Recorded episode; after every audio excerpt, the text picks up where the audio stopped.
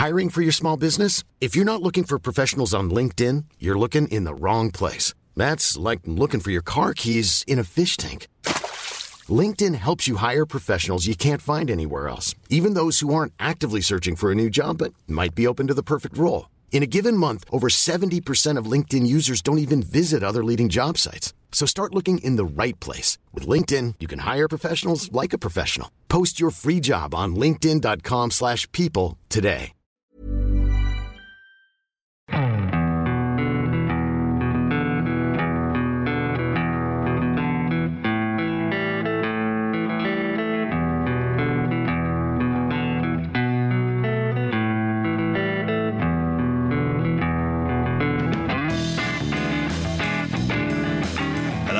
Welcome to the Second Tier Podcast. I'm Ryan Dilks, and I'm joined by the Tony Pugh list to my Danny Rule. It's Justin Peach. Good day to you, Ryan. Oh, good day to you, Justin. Good day to you indeed. Well, welcome along to the number one championship podcast, the Second Tier. Thank you for joining us wherever you are. Once again, ladies and gentlemen, it's time for us to give away copies of Football Manager 2024. Yes, that's right. If you've listened to the last couple of episodes, then you will know that we're doing a giveaway to give away three versions of the game. Not one, not two. That's right. Three copies of Football Manager 2024 are available for free. All you've got to do to be in with a chance of winning is leave a 5-star review, screenshot it, and then email secondtierpod@gmail.com. A 5-star review on whichever podcast platform you are listening to us on, screenshot it and then email secondtierpod@gmail.com with the subject line Football Manager 2024 competition. This is your last chance because we will be revealing our winner on next Thursday's show. So you got to move quickly if you haven't already, and it will take you barely any time at all. You could be the lucky recipient of the brand new Football Manager game, where you may get asked a question by us in a press conference in the near future, because we are being added to the game very soon, aren't we, Justin? So a 5-star review, screenshot it, email secondtierpod@gmail.com. Football Manager 2024 competition as the subject line. It's as simple as that. That's exciting, Justin, isn't it? I am. I'm really excited. I'm excited for the listeners being able to enter this show, because I would have bloody loved a free copy of Football Manager, because I buy it on release every single year, because I'm one of those people. I'm not going to say virgins, because I don't think that's the right word to represent the Football Manager community. We are the virgins. Lifeblood of football. Yes. No. We are the lifeblood of football, is what we are. How long have you been playing Football Manager for now? Maybe I am a virgin. I first started playing. I must have been about 7 or 8 years old. Wow. My brother was that proper used to championship manager. Yeah. Championship manager. I remember I was Derby, of course, and it was when they were almost on the brink of administration in 2002, and I had to sell Giorgio Kincladze and Branko Strupar and all of those players, and I tried to sign like journeyman Italian players, and it was a terrible, terrible time for me. But I learned a hard lesson. Well, I'm glad to hear it. And you could be like Justin Peach and be playing Football Manager for more than 20 years of his life if you enter this competition and get involved. But hey, we're not here to talk about FM. We're here to talk about the Championship, because if you want a weekend which shows you why the Championship is the best league in the world, then this is it. The top two heading into this weekend both failed to win, and then 5 of the bottom 8 won. It's utter carnage, and that's why it doesn't get any better than this, mate. So let's try and discuss it, shall we, Justin? Let's try and dissect this absolute craziness that we see in the Championship right here, because we're going to discuss the promotion race and the relegation battle. We've also got a Championship club's official Twitter, which has called us out, so more on that a bit later on. And we've also got footballers our listeners are met in strange places, the polls, and Simon Grayson's Hateful Eight, of course. So let's go around the grounds, Justin, and we'll kick things off with Leicester City, who have gone from losing just 4 games in 32 to losing 3 in 3. The latest coming at home to QPR, who won 2-1. Kurt's 3-word review: unbelievable King Marty. Charlie Llewellyn says fabulous. And BJW says bottling the league. Leicester had 18 shots to QPR's 3. But despite that, the best 3 chances in this game fell to QPR, and Leicester created very little of note, to tell the truth, didn't they, Justin? Yeah, and I think that's a credit to QPR, but also maybe a look into how teams are playing against Leicester. But I think that's the key thing here is Leicester were so brilliant. But I think when you look at the quality of players and the budgets, it's always going to be a staggering comparison between both of the sides. And I think, you know, as I say, it's credit to QPR for going away and to Leicester and trying to lay the gloves on Leicester. They were fantastic, and I think in terms of Leicester and how they react, it's a tricky one, a very, very tricky one, because they're so possession based and so controlling. It's they're almost sort of undoing themselves and sort of falling into that trap of maybe being boring Leicester, and maybe perhaps if sides are a little bit more counter-attacking against them, and Leicester maybe do a bit of that themselves, they might be a bit more exciting, might get more results. But yeah, full credit to QPR. 3 shots and 2 goals is a fantastic return. They created the better chances. I think that's the key thing to take away from this game. They did. It's not very often where a team only has 3 shots in a game to the opposition's 18 and they deserve to win. But I think that's the case here, wasn't it? I think you might be right, Justin. Maybe teams have started to figure out Leicester a bit, because Leicester were mainly restricted to pot shots from distance. Even their goal was fortunate because it came from some pretty shoddy goalkeeping from Asmir Begovic, who parried a free kick back into the centre of the penalty area for some reason, left Ben Nelson with an open goal. But that was it. There weren't any chances that Leicester were left ruining, because there weren't. There wasn't any there that you thought they should have taken them there. Yeah. They were just completely outdone by a Martí Cifuentes masterclass. And as I say, it's not often that a team deserves to win when you look at the match statistics that we had here, but that was the case. And QPR just broke away brilliantly, defended exceptionally, and the latter is something that we've become quite used to saying with QPR under Cifuentes, isn't it?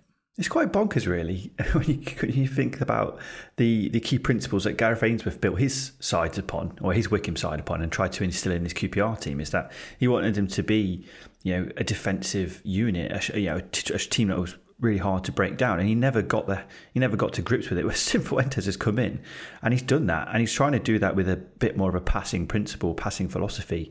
Don't get me wrong, in this game QPR only had 26% possession.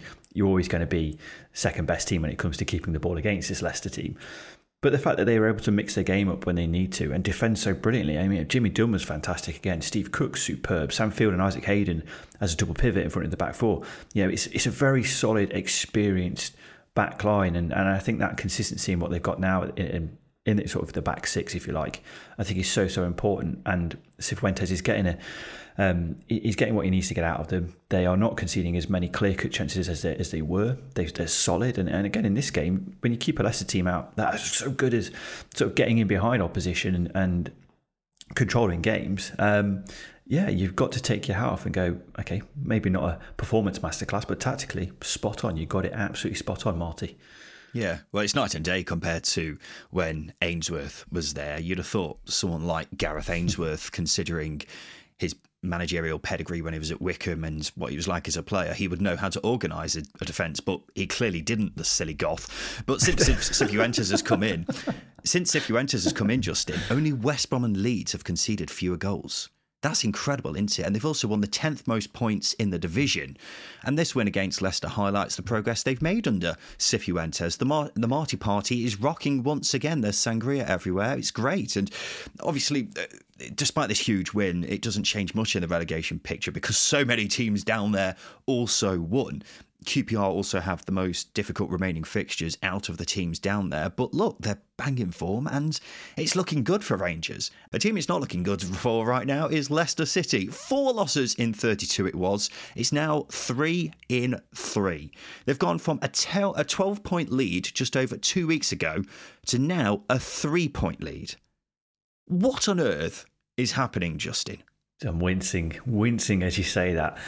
It's a great question. I mean, I'm going to tell you right now, this is a purposeful drop off in form that Enzo Maresca's instilled in his team. He wants his team to drop off because he's trying to shake off that boring tag. He does not want to be boring Leicester. So he wants to give fans he wants to make them feel real trepidation, feel vulnerable, feel like control is lost because they control so much. And having this sort of alleviate them a little bit. Yes, it's going to add a bit more excitement into their games. But yeah, in all seriousness, from a football perspective, you've got to this stage in the season, the teams probably becoming a little bit more comfortable playing against you. They've already played you once in the first half of the season. So there's more, and there's certainly more at stake for teams now in the second half of the season, because you've got teams that are playing for something. You've got QPR fighting relegation, except for example, than they were in the first half of the season. So you're facing a completely different team, and I think this 3 defeats in a row is a big, big thing, and it's something that Maresca needs to sort out. Obviously, it's a very obvious statement to make, but because it's the biggest challenge he's faced, and what he's doing now is that sort of Canter-like feel. They were swashbuckling to the championship title. It's now in doubt. I think that's the key thing here, and it's a big challenge for him to overcome. Well, if that 90 minutes against QPR was anything to go by, then they could have played extra time, and I'm not sure Leicester would have scored another one, because it was worryingly tepid. Of course, against Leeds, they should have been at least 3-0 up, so you can just tick that off as a bad day, I suppose. A performance like this one makes me worry that this blip, if it's still counted as a blip, is something deeper than that. Because ultimately, put it this way, if Leicester City do not win the league, it's the biggest bottle job in Championship history. I don't care how good the other 3 teams behind them are. This squad should be pissing the league anyway.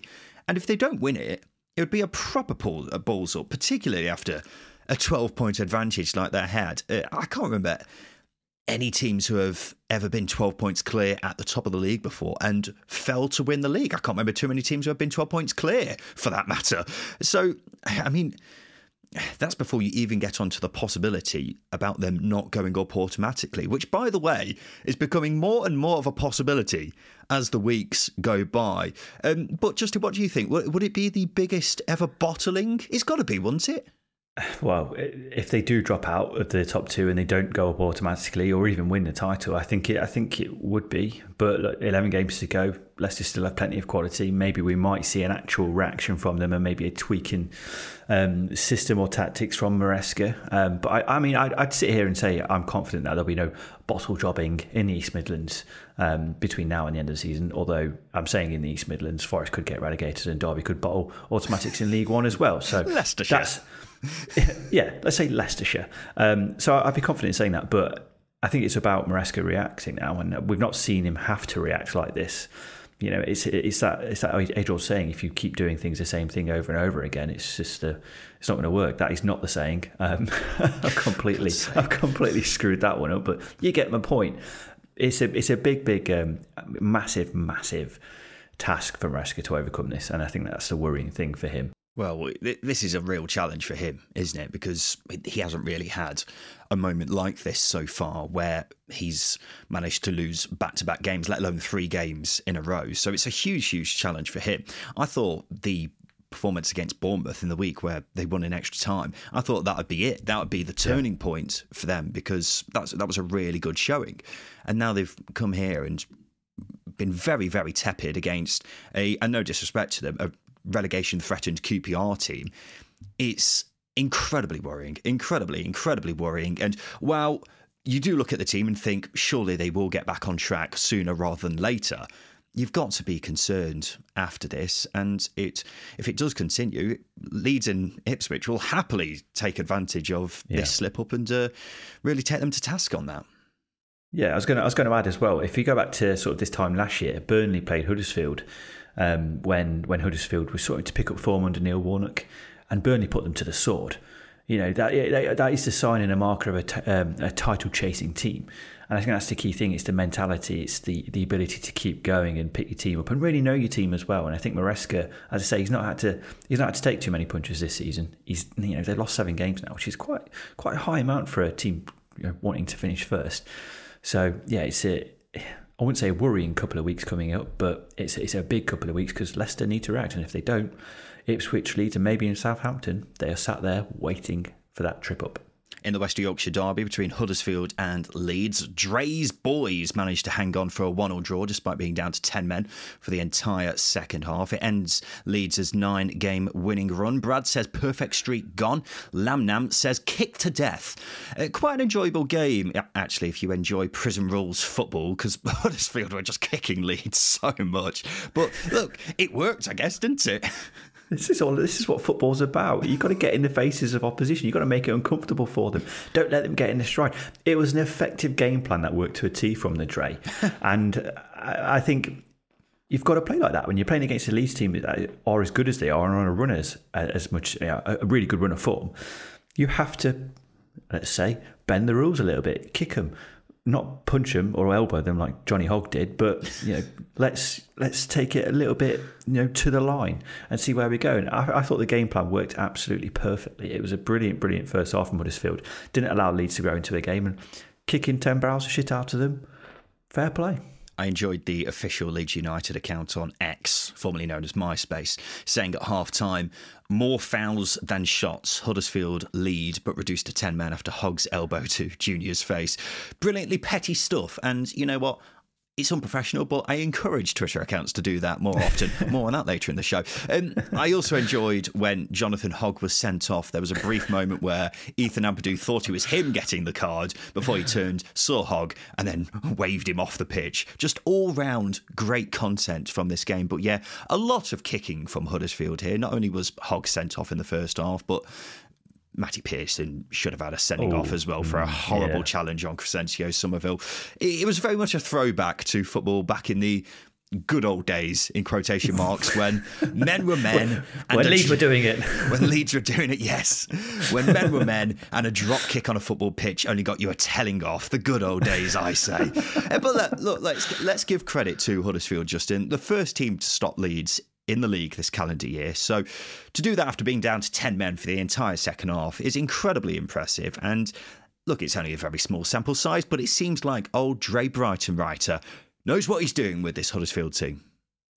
Well, yeah, it's a small sample size, but I think it's a much bigger sample size because of the work that John Worthington did. And I've been singing that hymn for the last few weeks because I think that's where it all started for Huddersfield. And I think that's where the credit needs to go to. Not necessarily taking it away from Dre, but I think that's where the credit needs to go to. But look, it's about character, it's about reacting, it's about responding, because Leeds could have rolled Huddersfield over in that second half, but they didn't. You got the likes of Jack Rodoni and Sorba Thomas, they were superb. The back line was brilliant, and Michal Helik came on and scored his 9th goal of the season, which is an incredible return from him as a centre-half. So I think from Brighton Rive's point of view, he'd be really pleased with how they responded, because they were organised. They didn't let Leeds get into their game even in the second half. And yes, a goal was probably coming because Leeds did get into some good areas quite consistently. But at the same time, Huddersfield did not retreat. They did not let up. They didn't allow Leeds to get into their flow all the way through the 90, despite being down to 10. It was a fantastic performance. Good foundations. Yeah, well, they made a lot of progress under caretaker boss John Worthington, didn't they? You're absolutely right there, Justin. But Dre just seems to have carried that on. It is only a very small sample size under him, but I have been impressed so far because the players seem to have belief about them again, and they're fighting for each other. Sorba Thomas's form has been great. I'm not sure there's a better crosser of the ball in the division than him. You put in our second-tier WhatsApp group over the weekend, Justin, that David Beckham had posters of Sorba Thomas on his wall, which I'm not going to disagree with. But Helik again, 9 goals for the season's an unbelievable return for him. And then Jack Rodoni is a very tidy player who I like a lot. And it's looking increasingly less likely that Huddersfield will go down in my eyes. I can't completely rule it out, but it feels like they've turned a corner and progressing well, especially under the new manager. Still got many of the new signings to bed in as well. So it's all looking quite rosy from a Huddersfield Town perspective. Leeds were always going to fail to win at some point soon, weren't they? Because, there's a reason why only 3 teams in Championship history have won 10 games in a row before. It's a very difficult thing to do anyway, let alone in the most unpredictable league in the world. But look, they've still got a massive chance of getting promoted, haven't they? They have been immaculate recently, and it's hard to pinpoint areas where they can improve. But one person I'd like to see starting in the next few games, Justin, is Conor Roberts, because he's come off the bench in the last 2 games, scored the equaliser against Leicester, set up the equaliser against Huddersfield.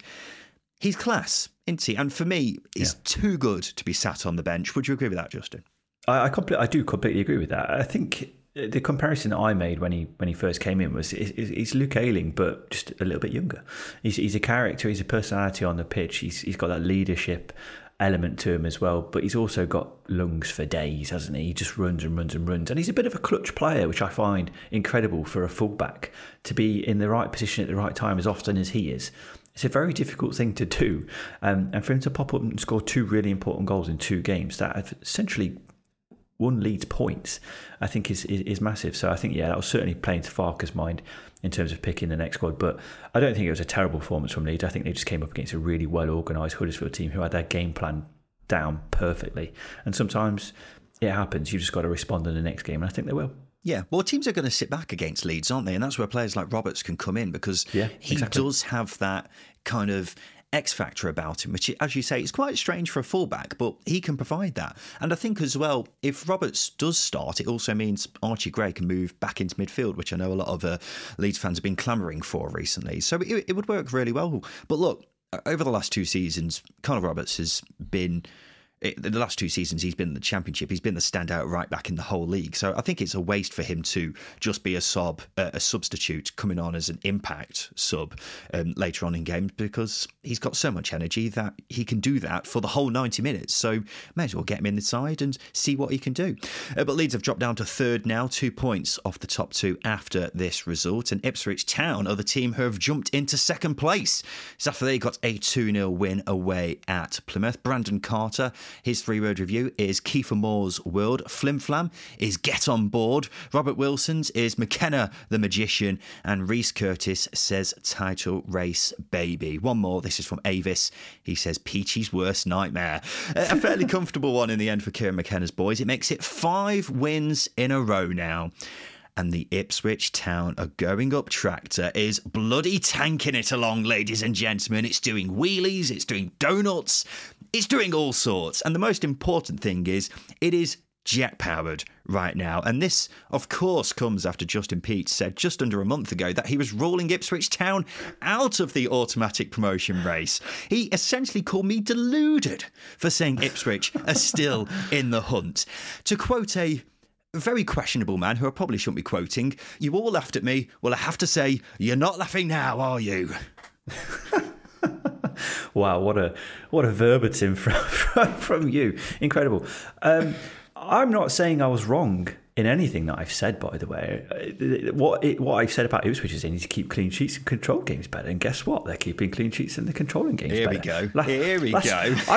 Listen, let me get my high horse. I'm getting on the saddle now.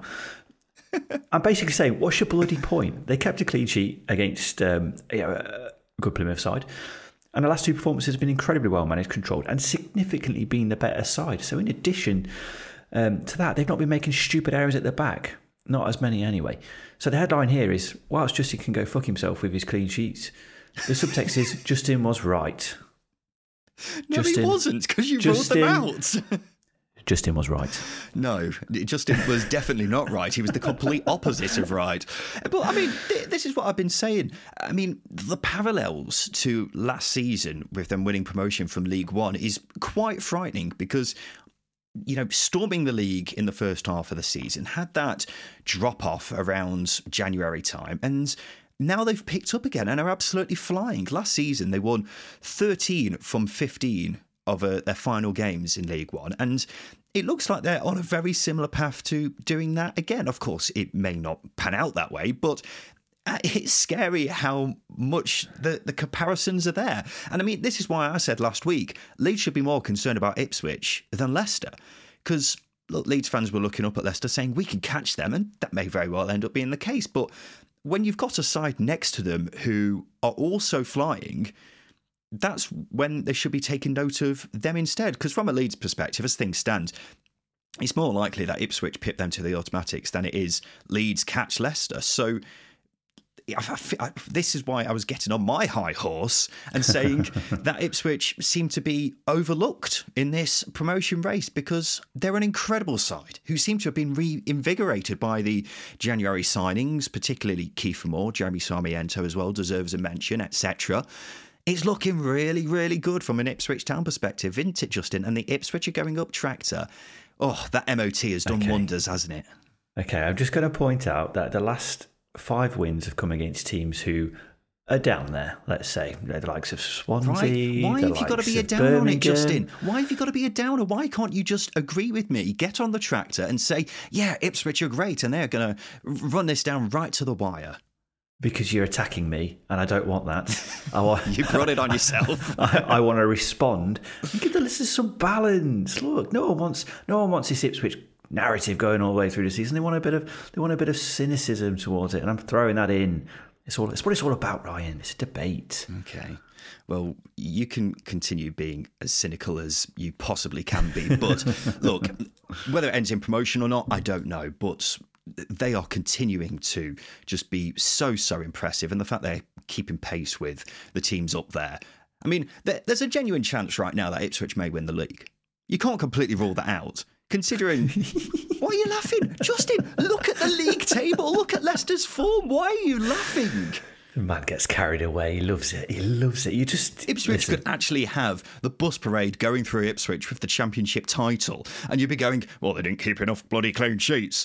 It's just shambolic, mate. Unbelievable. Anyway, we'll move on. Because we need to give a quick word on Plymouth. They've now won just 4 points from an available 18. They're 16th, but due to the condensed nature of the relegation battle, only 2 points above the bottom three. What are your feelings with them right now, Plymouth Argyle? Yeah, it's an interesting one. I'm not overly worried right now. They've had a really tough six games, let's say. You know, Ipswich have had a really easy run of games and they've got the points, whereas Plymouth have had a really tough run of games and they have struggled. You know, they played the likes of Coventry, Sunderland, Leeds, West Brom, and now Ipswich.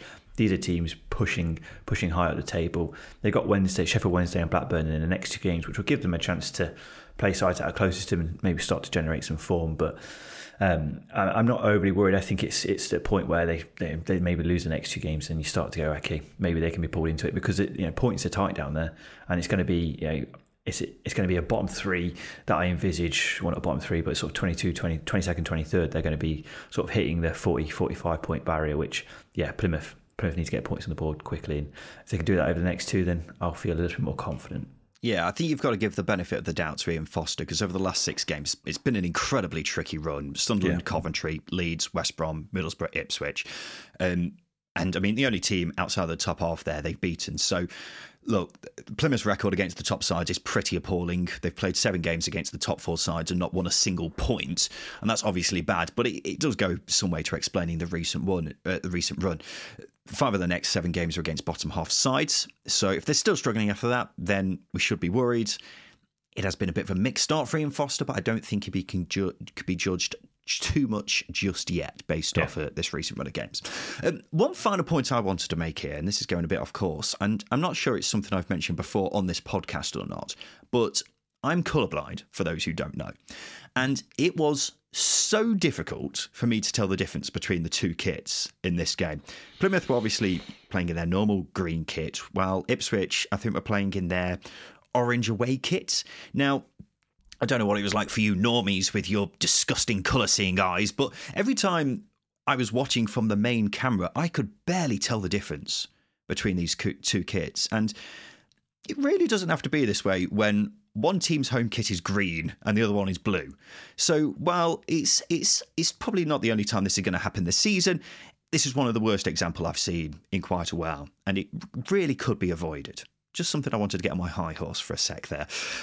Final game before we have a quick break, Justin. Southampton, they round off the top four. They got just their second win in six games by beating Birmingham 4-3. N66CH's three-word review. Late show. Joe Rebo scoring a 96th minute winner. Great scenes here and a great game in general. Birmingham certainly gave Saints a right scare, didn't they? Particularly because they were down to 10 men for the first final half an hour, I should say. But boy, did Southampton need this, Justin, and boy did Russell Martin need this, otherwise he may have had a mental breakdown. Oh god, yeah. The amount of sort of losses he's had to take over the last few weeks has been it's been running him down. But I mean, credit to Southampton for plugging away, because it could have been a game that easily got away from them. We've seen that quite often. It was another slow start from them, frustrating really, because they're giving poor goals away at the moment. But I think when you've got the character to keep going, they need to make sure they take that into the next game. Start quicker and start more assured, shall we say. But yeah, as I say, credit to them. Credit to Will Smallbone as well, who has had a lot of abuse online over the past sort of week, and he bounced back, got 2 assists, and Russell Martin was quite rightly giving him the plaudits after the game. Yeah, he has had a lot of stick recently. I've seen that as well, and I think it's been a bit harsh, to be honest, because, still a young lad and no one ever deserves sticking as much stick as he was getting anyway, but particularly when he's such a young lad. But yeah, I mean, Southampton desperately needed this, didn't they? Desperately. And while the number of goals they conceded and the fact that it took so long for them to finish off the game when they were playing against a team who were down to 10 men for the final 30 minutes isn't great, but they got 3 points on the board and they desperately needed that considering their recent form. A draw would have not been good enough here, so they needed to get this, and fair play to them for getting that. Be interesting to see how they do in midweek. It's a big game against an in-form Preston, so got to carry this on if they want to get back on the automatic promotion train. Whether that happens or not, only time will tell. But let's have a quick break, Justin. After that, we'll talk about the seven-side derby and also the relegation battle.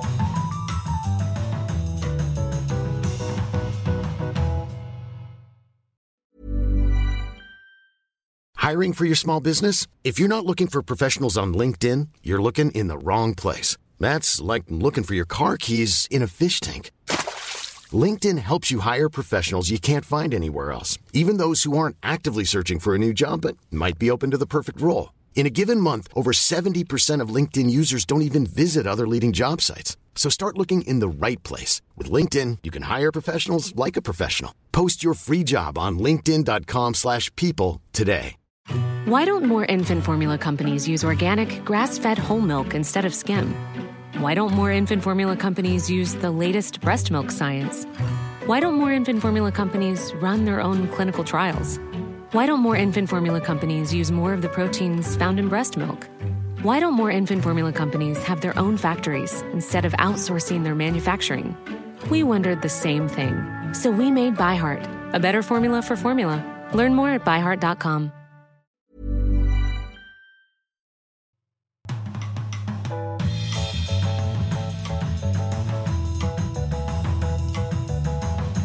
Welcome back to the Second Tier Podcast, and it's now time for us to check out how our Second Tier multiple with SBK got on, which included our Game of the Week as well as Justin and I's two bankers from Friday.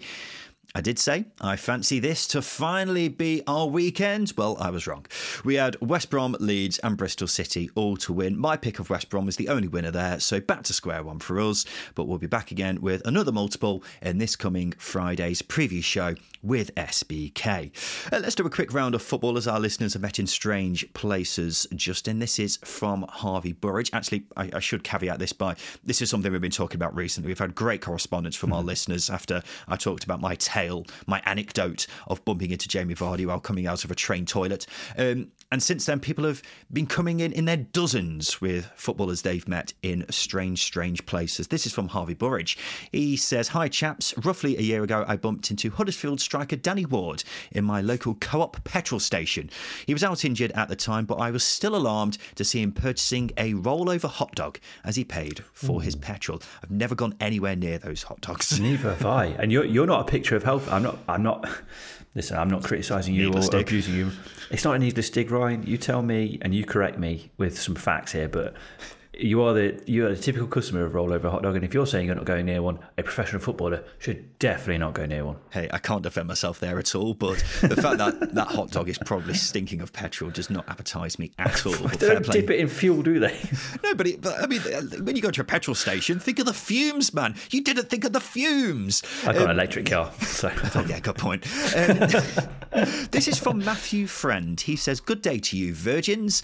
I bumped into Sean Hutchinson in boots with his family. We glared into each other's eyes and he gave me the look of, 'I know who you are, you know who I am.' So I just carried on and we went our separate ways." Fair enough. Enjoyed it. I know who you are and you know who I am. Oh.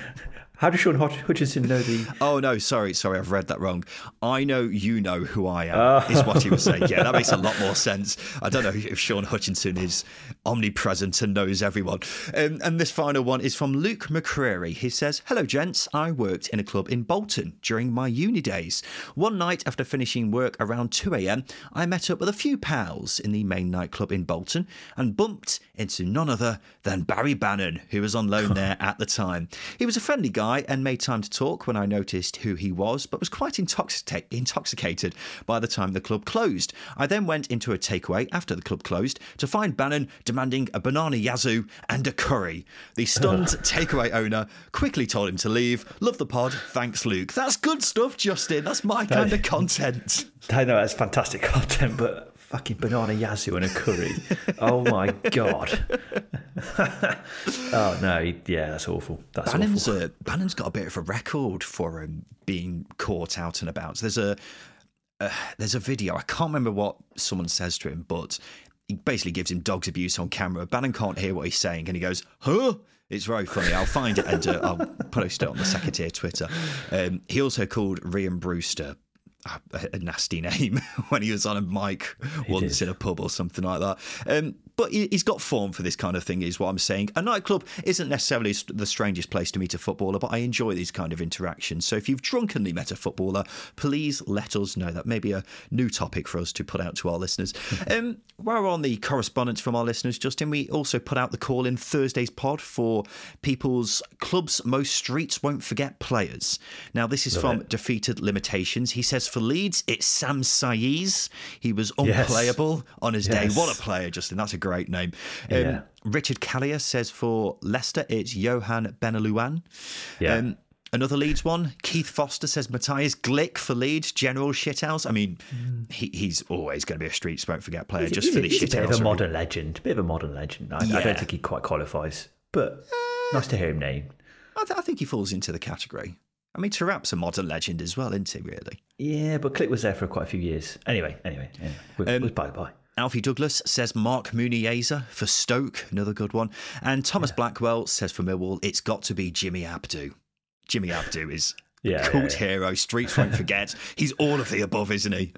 Oh, yeah. He scored the goal against Leeds, didn't he? That took Millwall to the playoff final. So not only is a streets won't forget footballer, he's also a bit of a legend. Yeah, massive legend. If you have a suggestion for your club's most streets won't forget player, please send them into secondtierpod@gmail.com. We would love to hear more of these kind of players and we'll read them out on the show.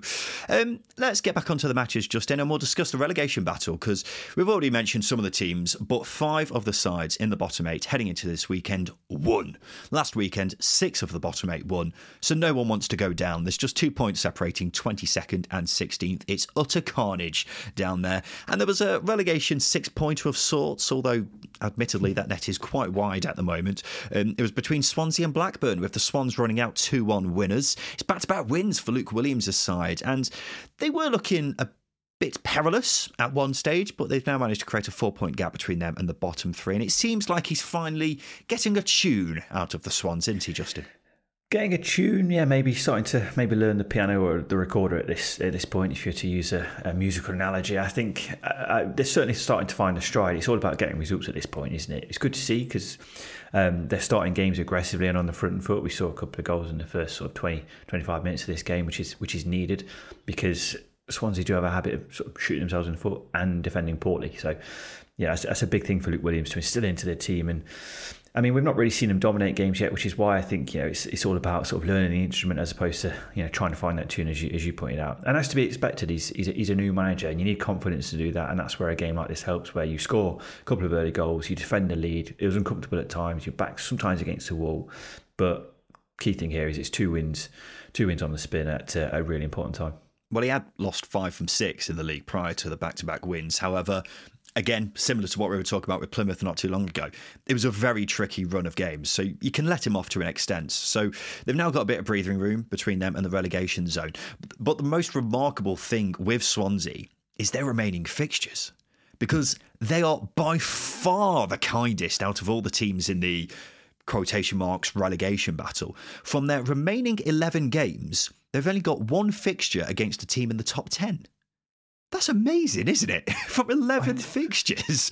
The fixture gods have been very kind to Swansea City, so one would assume they'd quite comfortably stay up at this stage. And, I mean, this could be precious time for Luke Williams to figure out what he's doing with this Swansea team, who he wants to keep, where they need to strengthen, that kind of thing, Justin.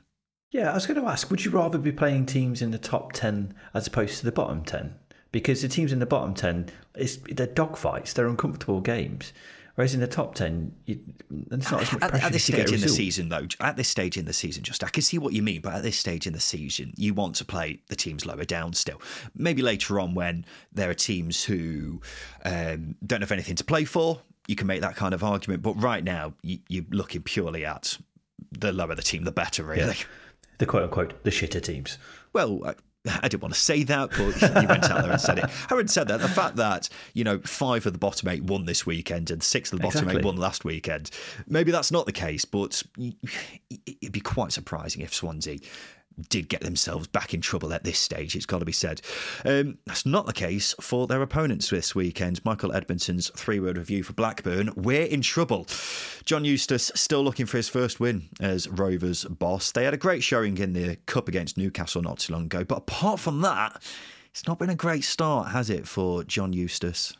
No, it's quite frustrating, really, because they've got such an incredible goal scorer this season, Sami Šmodić, and he's doing his very best to prop that team up. Obviously, he scored again here against Swansea, but defending-wise and team shape out of position, they sometimes shoot themselves in the foot, and I don't think that's all down to John Eustace. I think he's got a lot there to sort out, and again, it's still a relatively inexperienced team that's been propped up with some experience in January, like the likes of Kyle McFadden, for example, but there are still a lot of gaps that sort of need filling, and John Eustace needs to fill them quick, and he needs to get them, you know, grounding out games better and, you know, starting quicker, because as you say, they played really well against Newcastle in midweek, and unfortunately, you know, that sort of hard work is undone by some poor defending in the first 10-15 minutes of this game. It's frustrating, but again, I'd back John Eustace to see it out. It's the Eustace. It's what he does. He sees things out. Well, I was quite surprised at how leggy Blackburn looked here, but 120 minutes midweek though, does that? Well, that is true, but the worrying thing for them is the amount of depth they've got. You look at the bench, they had only one outfield player over the age of 22, so there's not a huge amount of options available there for him. And, I mean, the omens aren't good for Blackburn. They're the only team in the league, other than Rotherham, of course, who have failed to win one of their last 5 games. They've also got one of the trickiest run-ins left. They've still got to play all of the top 4, including Leicester on the final day. So that's not looking very good at all. That is concerning. And while I don't think they've been playing particularly badly, there's not a whole lot going for Rovers right now. And that crucially includes results. The next 3 games are all against sides in the bottom half of the table. So I'd say they've got to make the most of it. Otherwise, they're in deep, deep trouble. And you could make an argument to say they're already in deep, deep trouble. So elsewhere in the relegation battle, Stoke got just their 2nd win in 8 at home to Middlesbrough. There were reports Stephen Schumacher was set to be sacked if they didn't win here, so a huge result on his behalf. And Sheffield Wednesday have made it 3 wins on the bounce after a 1-0 victory away at Rotherham. Another cracking result for the Owls, who are on a roll, aren't they, Justin? And Rotherham, by the way, have now lost 7 in a row. Just pathetic, aren't they? So, look, the relegation battle is right up in the air right now, isn't it? It's almost impossible to call who the bottom 3 is going to be. I put on Twitter over the weekends that you're a genius if you can predict who's going down at this stage, Justin, because it is almost impossible. But you know what? Fuck it. Let's have a bash, Justin. If you had to predict it right now, who's going down? Obviously, Rotherham are gone. We all know that. Who do you think is the next most likely, and then the next most likely after that? I don't want to answer this. I really don't want to answer this. I think it's important. I think, firstly, I'm going to point out it is impossible. 5 points separate Wednesday in 23rd and Plymouth in 16th. Yeah, you can't say it with any amount of confidence, can you, Justin? I'm saying it with no confidence. No confidence in what I'm saying whatsoever. But if you're putting me on the spot and saying who are the other 2 teams going down along with Rotherham, I'd say based on the probability, you'd suggest Wednesday because they've got the points to make up. It's a difficult one for them. And then I'd say Stoke because they convinced me the least out of all of those teams that are down there. Steven Schumacher has won the odd game here and there, but they just don't defend very well. They don't create too many chances. I know they're coming off the back of a big win, but at the same time, we've not seen them roll on and get some form like Sheffield Wednesday have, like Huddersfield have, like QPR have, etc., etc. So I would say Stoke and Wednesday are the most likely at the moment, but I genuinely cannot call it. It is really, really hard. I just don't know anymore. I mean, it looked for so long like it was going to be guaranteed 3 of the bottom 4 who were going down, and now it's 3 of half the league. I mean, there isn't anyone down there who I can say with any sort of confidence is going down, aside from obviously Rotherham. And I mean, each team you could make a good argument for staying up.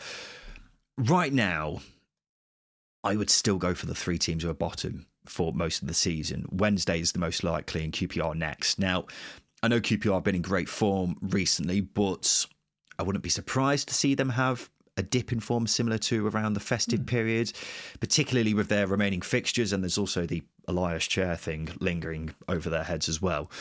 I mean, I'm sure that's going to incur the wrath of QPR fans, but you can't completely rule out that kind of thing happening.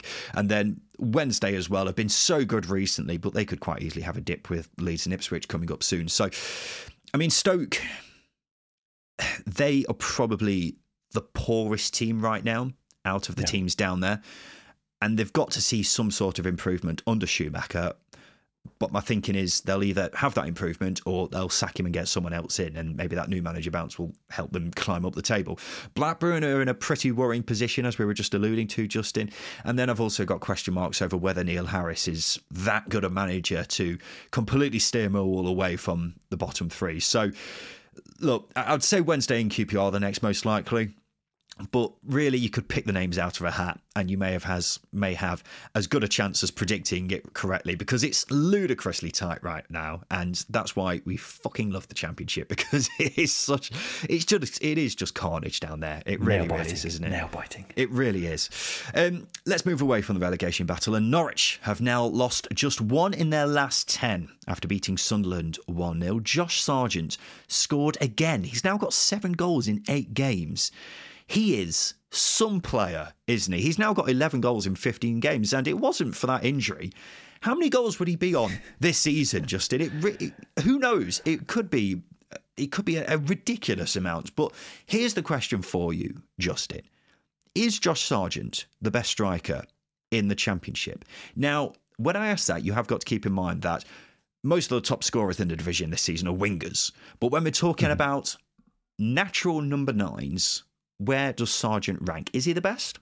Is Josh Sargent a natural number 9? Because he plays just off a natural number 9 in Ashley Barnes, isn't he? That's where he's been getting his best sort of traditionally space. A striker is the point I'm making. Okay, yeah. Okay. I would say he's certainly the... I would argue that he's the best finisher. I would back him to finish chances more so than Sami Schmodix and Adam Armstrong, mainly because he's done it on a more consistent basis. And he could throw whatever at me, but I think the only thing that's held him back in terms of putting him high up in the regard of the Championship's best players is the fact that he's been injured quite a lot. And it's not like he's breaking down and pulling muscles. You know, these are impact injuries. You go back to earlier on in the season, where I can't remember, it was against Huddersfield, where he scored and did his ankle and he was out for a few months. You know, it's those sorts of injuries. So when you consider that fact that he's now got 11 of 15, he's got 11 goals in 970 odd minutes. If you compare minutes to goal ratio, he'd be on sort of 30 plus, because I think he'd be playing around sort of 3,000 minutes. So, you know, based on those numbers and consistency, he'd be on around 33 goals, which difficult to say whether or not he would do that. But for me, I think, he's the coolest and calmest finisher in the Championship, and I would back him over probably most in the division. So best in the division? Okay, fine. Yes, if you want a definitive, absolute answer from me, I would say he's the best natural striker in the division. I think you're right, Justin. I don't think it's an outrageous thing to say, because while he may be playing for a Norwich side who are chasing the playoffs, not one of the top 4 teams in the division, I think he probably is. The only ones who come close to me are Adam Armstrong, obviously, because he's had such an incredible season, and Kiefer Moore. Well, Kiefer Moore, I think we may have to reserve judgment on now, even though... He's the best target man in the league. Well, we've seen him loads in the Championship before, but because he is now... He's only just come back to the Championship. We need to see a bit more from him before we can, you know, make that full comparison. But Sargent, I mean, he's taken his game to a new level this season and he's banging them in for fun. The only downside to his game is the injuries, and that's not really any fault of his own, but he is a Premier League striker, isn't he? I mean, last season, even though Norwich struggled and he was struggling along with them, he was still one of the standout players for them, and it's no surprise that I've seen Brentford linked with him in the past 24 hours. So if Norwich don't go up, they'll do well to keep a hold of him, because he is just such a incredible striker, so good at stretching the play, finding the back in there, setting up his teammates. He can do it all. Works hard as well. Top class striker, he really is. And then finally, in the seven-side derby, Cardiff beat Bristol City 1-0. Boost Dirk says Derby Day delight, three-word review that is. And Paul Grenouille's is broke the banker. Of course, Justin Peach had this as his banker of the weekend. Made the point that Bristol City were very good at defending set pieces, so it was inevitable that Cardiff scored from a set piece. Stuff you like to see. That was nearly my highlight of the weekend until the Cardiff City official Twitter account called us out. They actually called us out, Justin. On Saturday night, they tweeted, "Perry making an impact in the seven-side derby. Banker of the weekend, tick." I mean, what else could they possibly be referring to there, Justin? It's us. They're talking about us. And you know what? I'm not even mad. I'm delighted, Justin. No, I love it. Just at least at me, you cowards. Come on. That's what I would say. And I think the other thing is, I'm not salty about this. Like you said, I love it. And what I love more about it is the fact that I can go to Cardiff now and not have to pay for a hotel or Airbnb, because I'm rent free in the Welsh capital. Ladies and gentlemen, rent bloody free. Let's go. I mean, you were wrong, but still. No. Everything I said would happen happened, except Bristol City not defending that bloody set piece, which just made me like a right dickhead. Cardiff only had three shots in the area. One was the goal. Justin, you said Bristol City are brilliant at defending set pieces. They are. And they're the banker of the weekend. Both of those things were wrong. Okay, apart from those two things that had a detrimental effect on the outcome of what happened, I was right. It's quite a big thing, the two main claims that you were making. I saw this, and while I thoroughly enjoyed it, I was wondering, do we get many Twitter admins listening to us? I mean, we must do, mustn't we? Because they'll all be fans of the Championship. They want to know what neutrals think of their team. Maybe we should try to get them to tweet out a coded message to confirm their listenership. What do you think, Justin? Yeah, or just terrorise us with passive-aggressive Banker of the Weekends. Don't do that. That's Banker of the Weekend tweets. Why have you got to take it down to that level? Don't do that. Not terrorise us, but put out a Banker of the Weekend post every now and then. Well, I mean, you can do that if you want, because I'll thoroughly enjoy it. I'm thinking like just a harmless coded message. Here's the question, because what do we need this coded message to be for this to work? Because it needs to be something that isn't blatantly obvious, so it would get someone in trouble, but it's also something that can't be so discreet that it could be tweeted out in pure coincidence. Do you see what I mean? Okay, so it's almost like if you're interviewing a player, get them to say a certain term. They could mention a random player in a tweet. Could that work? It could work. Maybe the listeners have a better shout as to how we can get our coded messages out there. But maybe if admins could tweet a "Streets won't forget footballer" just off the cuff, Lee Camp, off the back of the. What about Lee Camp? Yeah. any club that Lee Camp has played for. No, Justin, no. I'm widening the net here. Everyone, just if you're a Twitter admin listening to this, mention Lee Camp in a tweet this week, because there's no way on earth a club Twitter account is randomly tweeting about Lee Camp this week. But you could get away with posting that. You could get away with working that into a post, couldn't you? For example, throwback to 2014 when so-and-so scored past Lee Camp. You know, I think that would work. I feel like it's unnecessary shade towards Lee Camp, who's going to have a lot of mentions this week, probably. Sounds great. I think he deserves more mentions. I think this is a good work. This is a good, nice bit of fun. Yeah, I look forward to completely forgetting about it this time next week. Well, I certainly won't be. I'm going to be trawling every Twitter account this week to see which club admin is the best in the division. Will anyone tweet about Lee Camp this week? Hopefully someone does it. Listener, keep an eye out on your social media to see if your club tweets about Lee Camp. Should probably actually mention the game itself, because it's a huge result for Cardiff, isn't it? They were on a horror run of form where they won just 17 points from an available 54, and I think we were both a bit worried about them potentially getting dragged into the relegation battle, but back-to-back wins should ease those concerns. And on the flip side, Justin, I'm seeing a lot of very unhappy Bristol City fans, many of whom are saying things aren't any better now than they were under Nigel Pearson. What do you think? It's it's worth bearing in mind that they've got a lot of injuries. I can see why they're a bit frustrated because results just haven't been consistent enough, but it's a process, and I think that's worth bearing in mind. I mean, if you go back to the game, they had no George Tanner, Matty James, Sam Bell, Rob Atkinson, Scott Twine, Eamon Benares. You know, the squad's thin, and injuries have hit them pretty hard of late. So I can't see Liam Manning being able to get the very best out of this team. But as I say, I think it's all about the process. I think you've got to trust that and you know, enable Manning to get on with his work. And when he's got a full squad at his disposal, who knows what can happen? Yeah, you're spot on, Justin. You're spot on. I think it's incredibly harsh for Bristol City fans to be getting on Liam Manning's back so soon into the process. I mean, I know I've seen a lot of Bristol City fans taking the mickey out of the club hierarchy, saying they wanted to push for the top six under Liam Manning.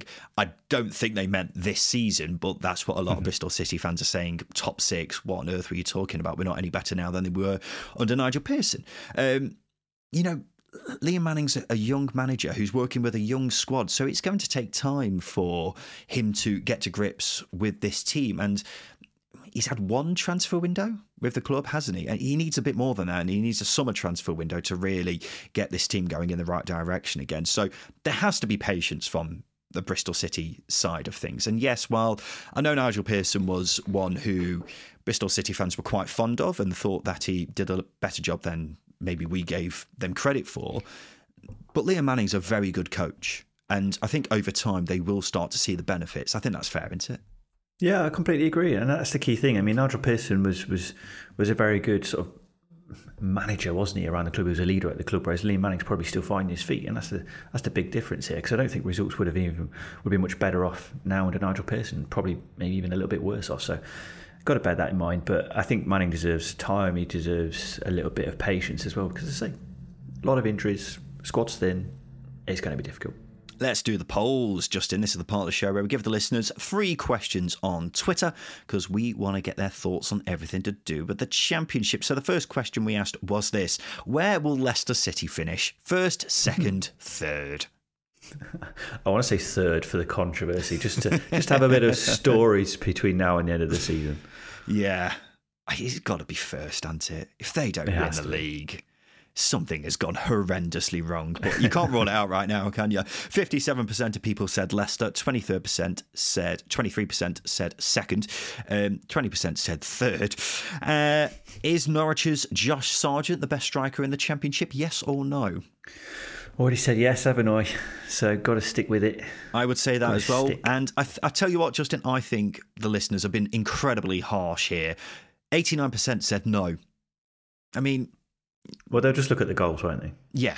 Well, there is that. But I mean, he's been out injured for so long. I mean, a player we maybe didn't mention there was Jorginho Ruta in terms of, you know, top class strikers as well. But I think Sargent is giving him a run for his money just because of what he's doing. I mean, Ruta's top class, but I would say right now, Josh Sargent is the best striker in the Championship. 89% said no, 11% said yes. And finally, do you like Marmite? Yes or no? No, never had it actually, but I don't like it. How do you know if you haven't had it before? Because it just smells. It's delicious. I love Marmite. No, I know you like it. I know you like it. And you look like a man who likes it as well. I don't know what that means. 64% of people said no. 36% said yes. Right. It's now time for this. Hi, Simon Grayson here.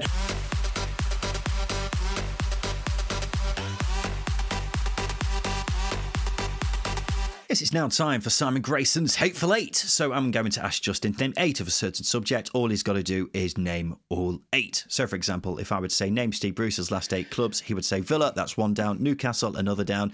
But if he were to then say Weymouth, he would lose a life. So all he needs to do is give me all 8 answers without losing all of his lives. And you can get involved in the fun by sending in your Hateful Eights for either Justin or I to answer. Send them in to secondtierpod@gmail.com and you could get a shout out the next time we do a Hateful Eight.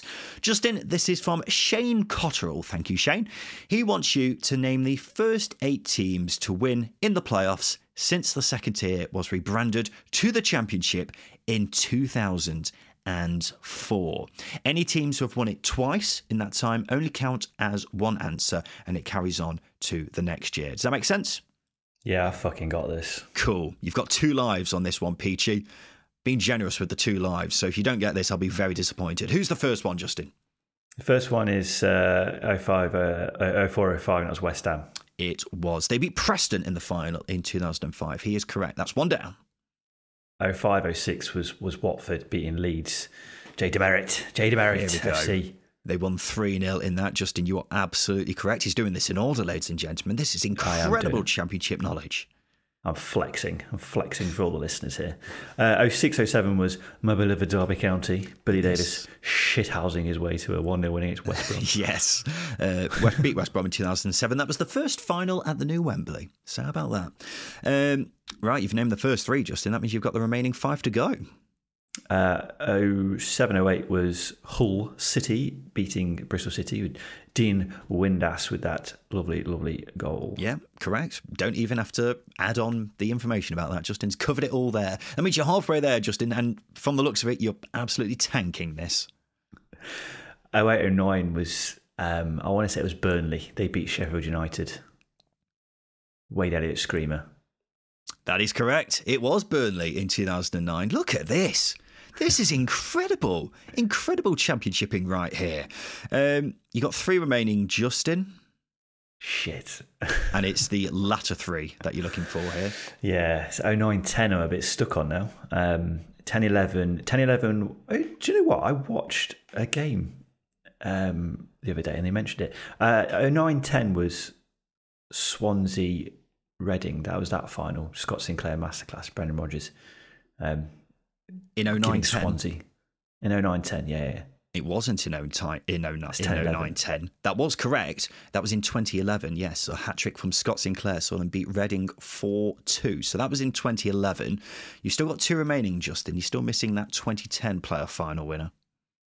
Yeah, I'll go back to that one. 11-12 was West Ham beating Blackpool, wasn't it? It was. That one doesn't count. So it means it goes over to the next one. Oh, scumbags. So 12-13 was Crystal Palace. Correct. Kevin Phillips. Correct, yes. Kevin Phillips' penalty saw them beat Watford in 2013. Often forgotten how Watford didn't get promoted after that Troy Deeney goal because of Kevin Phillips and his boys.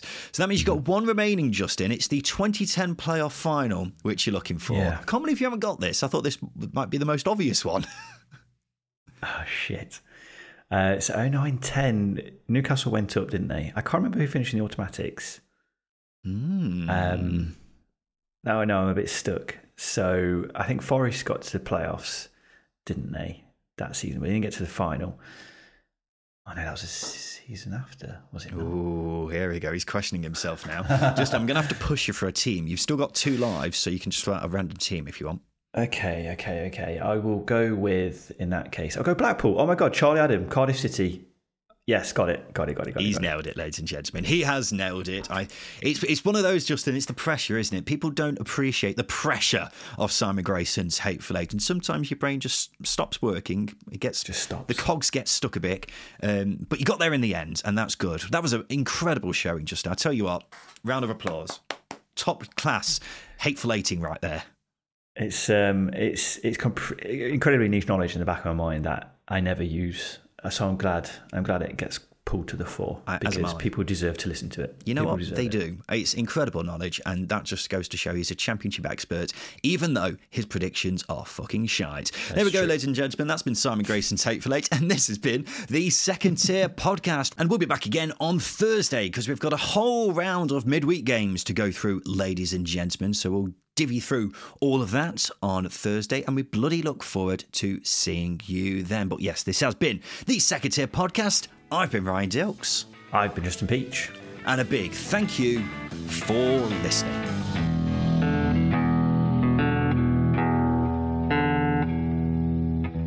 Second Tier is a Stack production and part of the Acast Creator Network.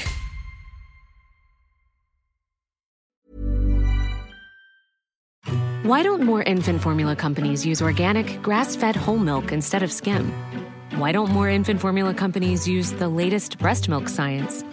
Why don't more infant formula companies run their own clinical trials? Why don't more infant formula companies use more of the proteins found in breast milk? Why don't more infant formula companies have their own factories instead of outsourcing their manufacturing? We wondered the same thing. So we made ByHeart, a better formula for formula. Learn more at ByHeart.com.